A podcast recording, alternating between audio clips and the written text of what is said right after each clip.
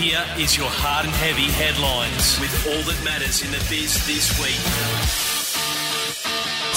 Hey, what's up? Emmy Mack here to fill you in on what's going on in the world of hard and heavy today.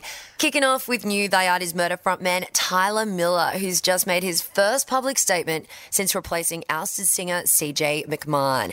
The Aversions Crown leader posted a video on Instagram addressing Thy Art fans. Here's what he had to say. I'm sure all of you are wondering who the f- I am. My name is Tyler Miller. Some of you may know who I am, some of you may not. If not, that's totally fine. It's been kind of a crazy situation. One minute I'm doing nothing in my house, next minute I'm getting a text, and now I'm here. Tour has been awesome. We're only a couple days in. It's been super heavy, super fun, and I'm looking forward to meeting each and every single one of you. So thank you guys so much. Good news for you Vinyl Vulture Metallica fans. The Thrash Legends have just announced plans to release their first five albums on limited edition coloured vinyl just in time for Christmas.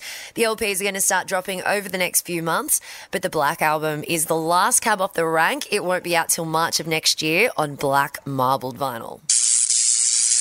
Also in the headlines, the lineup for Gold Coast Rock and Metal Fest Wallapalooza has just landed, with COG and 28 Days topping the bill. Adelaide born Japanese sensation Ladybeard is also coming over for the long running local event. It's happening at the Wallaby Hotel on Saturday, November 4. And in the US, a man has crashed his car into a police station in New Jersey while blasting Guns N' Roses.